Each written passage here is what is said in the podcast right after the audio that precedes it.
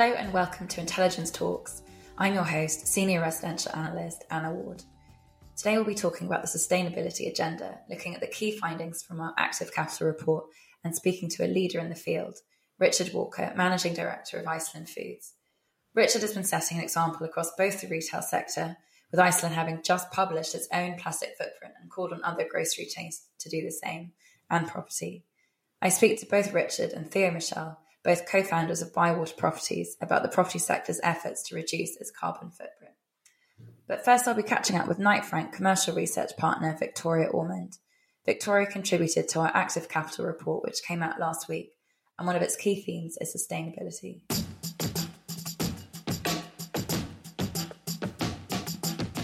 So, hi, Victoria. Thanks for joining us. The Active Capital report obviously covers a whole range of cities, and London comes up as a top city for sustainable buildings. Can you just tell us a bit about why London made it as top ranked city? London is one of the top cities globally. It has over 3,000 green rated buildings.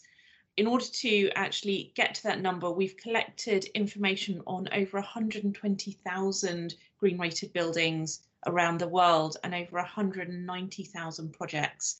And actually, in a sense, it makes sense that London is one of the greenest cities because actually, BREEAM, which is one of the world's leading international certifications for green buildings, was actually developed out of the Watford based building research establishment, which was first formed in 1990. So the UK has for a long time been a forerunner when thinking about this. So London has over 3,000 green rated buildings, but actually there's a big pool of buildings which were completed before the year 2000. It's about 65% of London's total commercial building stock. And so actually there's a lot more opportunities to bring those in line with carbon reduction targets. To give an example of a specific building that is going to be coming to fruition in London, we had a webinar recently with Edge Technologies, and they're developing London's most sustainable tall building, Edge London Bridge. And the conversation there was really interesting, actually, because they talked about some of the interplays and tensions between different elements of ESG, for example, sustainability versus wellness. But they also talked about combining the ideas of operational carbon and embodied carbon as well, which is a really important conversation. And how does London compare to other cities, and which other cities would you say would stand out in your ranking? Yeah, absolutely. So there's a big change at the moment. Sustainability that's is something that's really, really key, and it's something that's not just focused in Europe or the US. There are a lot of cities which are increasing the number of green buildings in the US, including New York, including Washington, even including places like Houston, which are traditionally built around the oil industry, but also over in Asia. For example, Singapore now they have minimum green rating standards for new developments. And also, say in Abu Dhabi, out in the Middle East, similarly, they have minimum green criteria for new buildings. So there's multiple cities right around the world which are also well known or increasing in terms of the number of green buildings.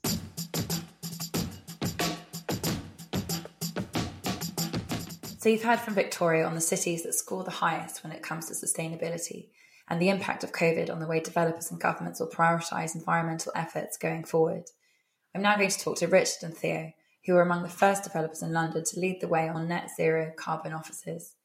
Richard is better known for running British supermarket chain Iceland, which was founded by his father, Sir Malcolm Walker, in 1970, but he has in fact been involved in property since the early 2000s. He has chaired Bywater since he teamed up with fellow former JLL graduate trainee Theo Michel in 2006. So, the last time all of us met, in fact, was when I was a journalist at EG back in November, which obviously seems worlds away now. But you've since got planning for your office development in Lambeth, which I, I then visited, so the former Costa Coffee roastery, and all of that despite the ongoing pandemic. So, I mean, what else has changed and how has COVID influenced your decision making since then?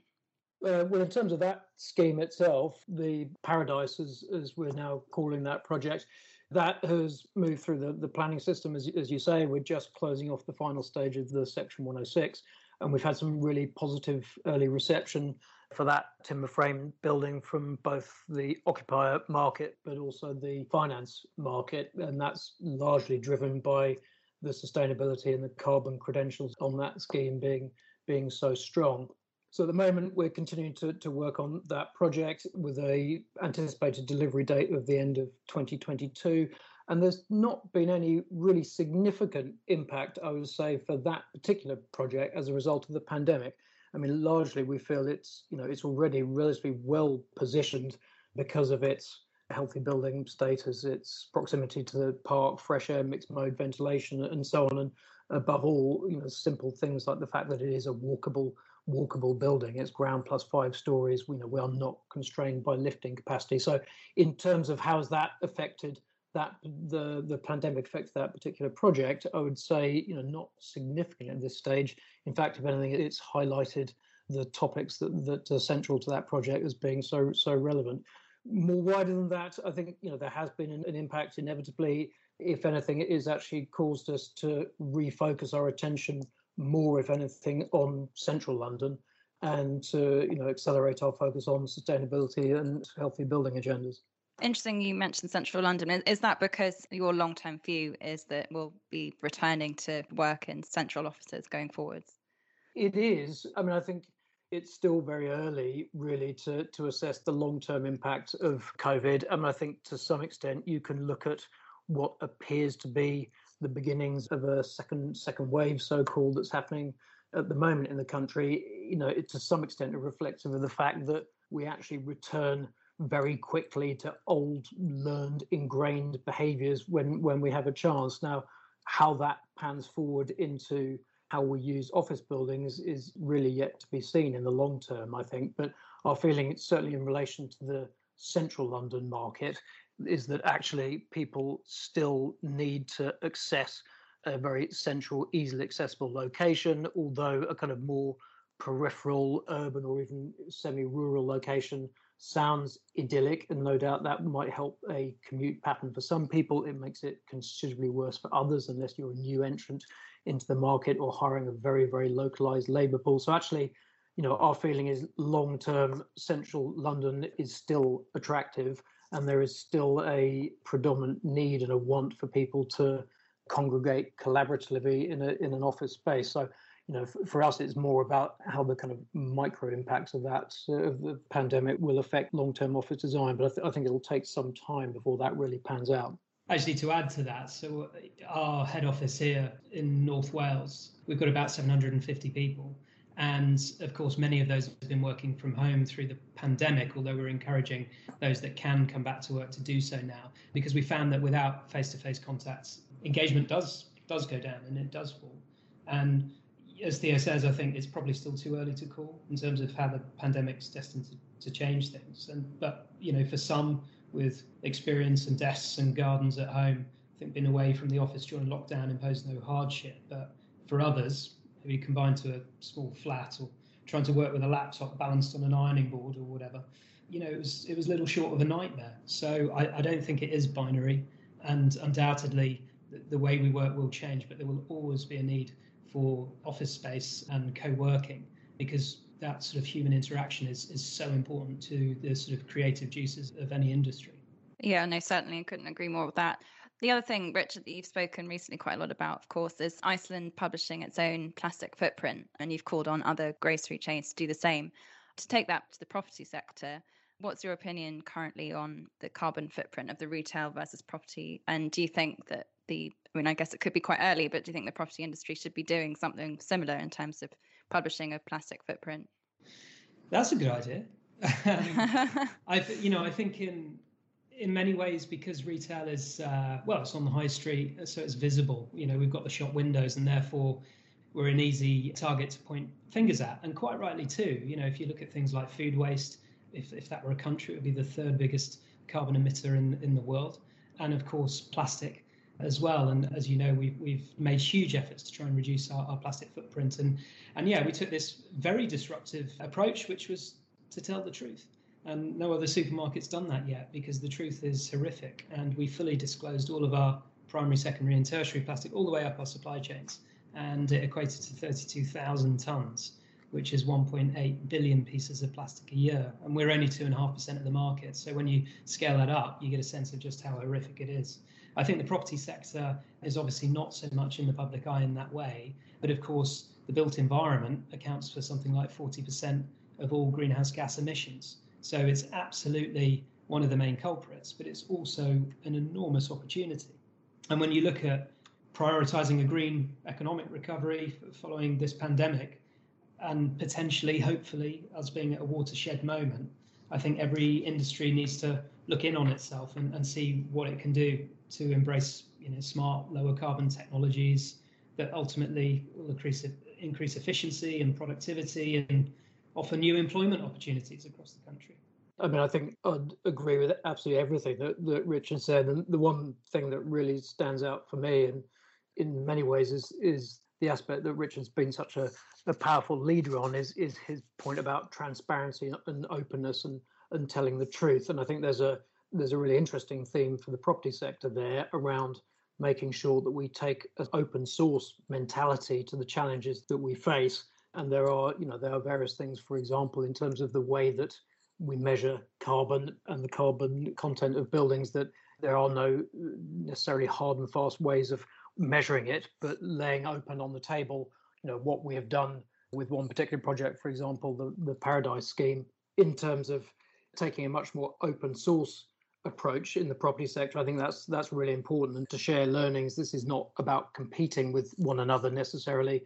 It's looking at how each of us are trying to do the best we can in the circumstances of, a, of an individual project and sharing that learning collaboratively and trying to uh, address this enormous climate challenge that we face together.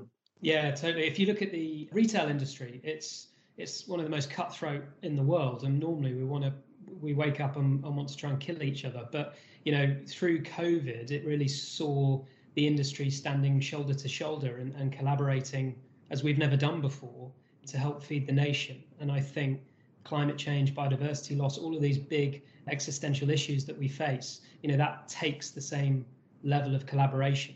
And that should be embraced by the property industry as well, because obviously no one player can can solve this on their own. There's an interesting point actually I was going to make. If you look at like, you know, obviously the urgency of the crisis, we've got the IPCC say we've got 10 years left to, to save ourselves.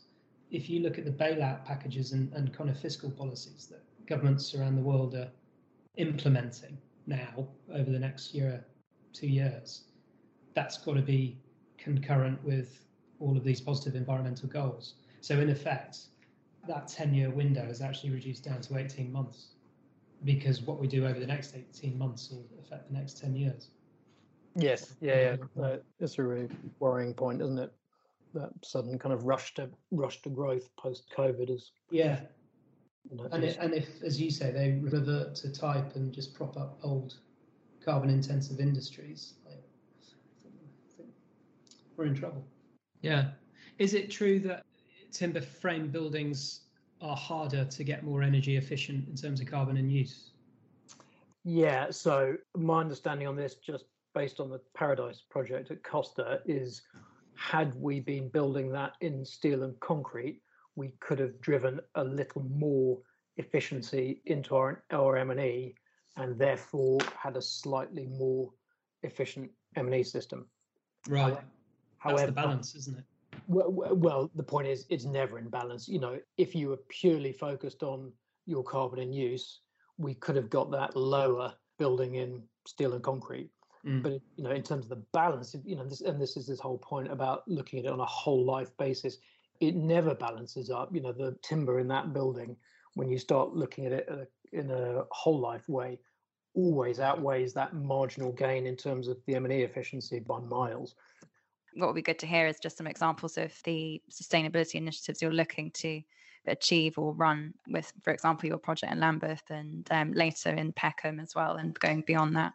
In relation to the Lambeth project, Paradise, uh, the overwhelming ambition there was to make a really, really significant impact in the carbon sphere. Sustainability, sustainable building obviously is a hugely broad broad category, but you know we chose early on to focus very specifically on carbon, and probably to take a, a harder way of approaching and measuring carbon than, than many do. So to look at a whole life basis, not just carbon in use, but carbon in the embodied carbon in the in the construction process, which you know, as we said before, has thrown out some really startling results. So we're at 268 kilos of carbon per meter squared delivered as against the RIBA's 2030 challenge of 500 kilos. We're way ahead of that. And when you start factoring in sequestration, which again is, you know, is one of these points around taking a sort of open source approach, it's not an approach that everybody necessarily would subscribe to, that takes you into negative figures. So what we're looking to do is take learnings from that project in Lambeth. We have another site in Southwark in Peckham where we'll be planning on bringing forwards another workspace building again timber frame and is that the key then? Is the timber material and is that absolutely essential if we kind of consider the current landscape in london of glass and steel and so on? I mean is, is timber the way forward or are there well, other options? it's a really interesting balance between the operational efficiency and the construction efficiency if you like in in carbon terms. Were we to have built our paradise scheme out of concrete and steel, we probably could actually make marginal efficiency gains in terms of the M&E and the therefore the carbon footprint in use. But those are outweighed enormously by taking this timber frame approach because of the embodied timber in construction. So to answer your question simply, is it all about timber? Well, in, in that instance, yes, you know, it, it's using that construction methodology that so dramatically changes the, the footprint of the building.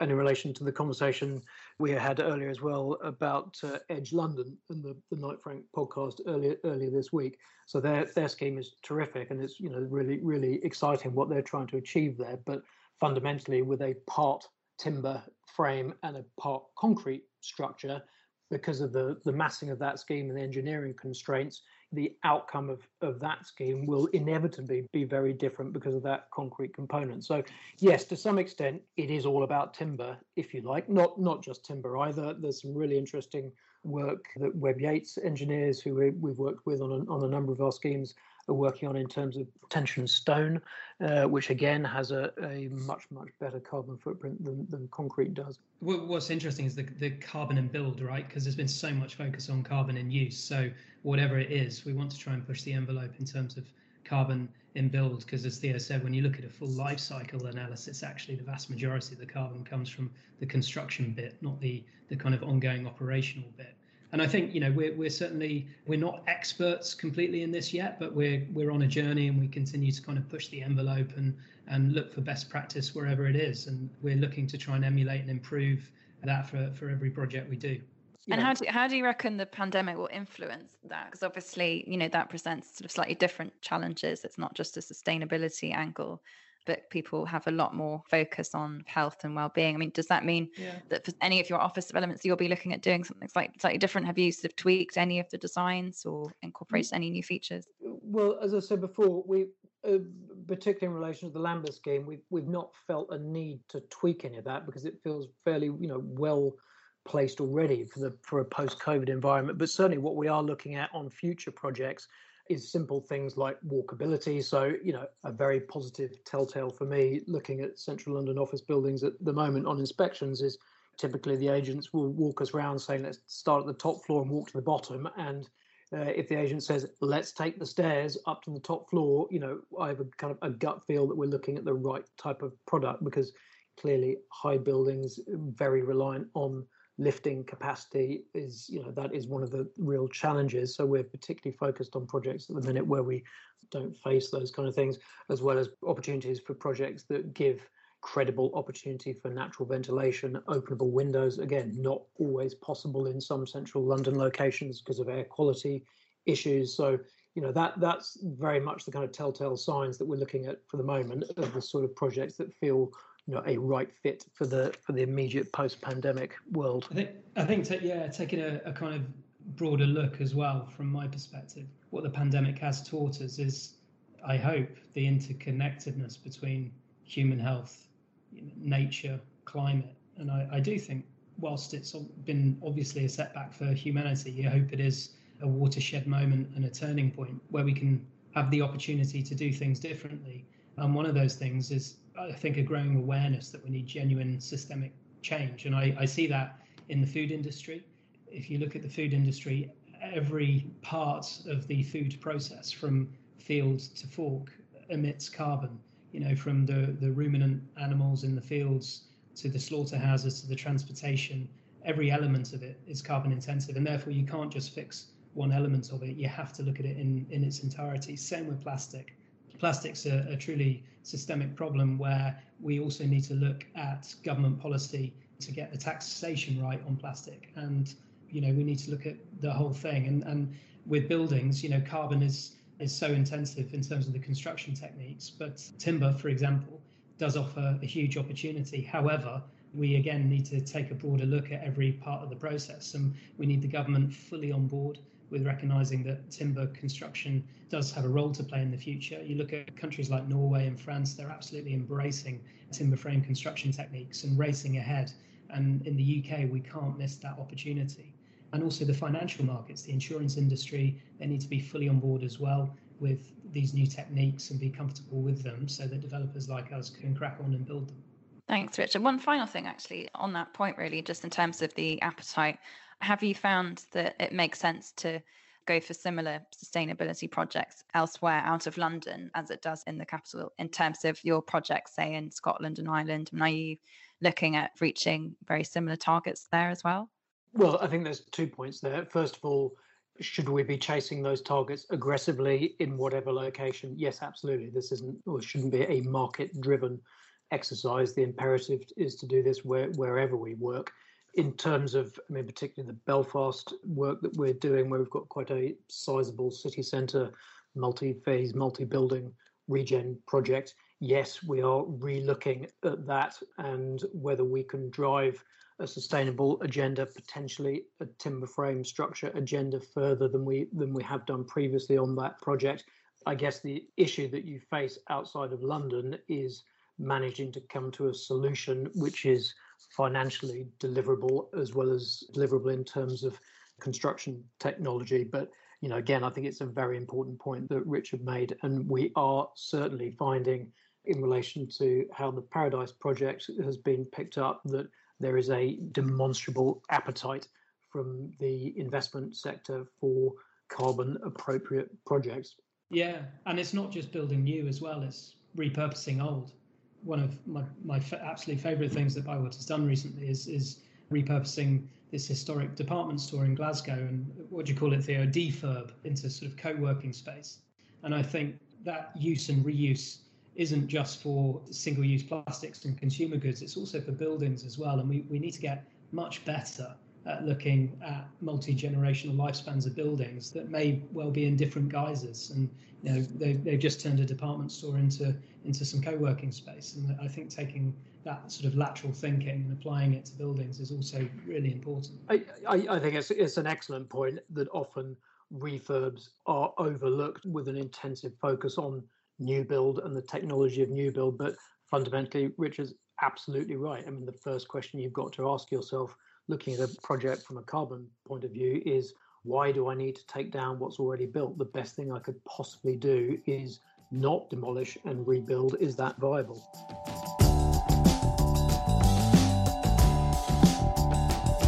If you enjoyed this episode of Intelligence Talks, please subscribe on Apple Podcasts, Spotify, Acast, or wherever you get your podcasts. Please also make sure to share this episode on social media and check out the show notes for more information.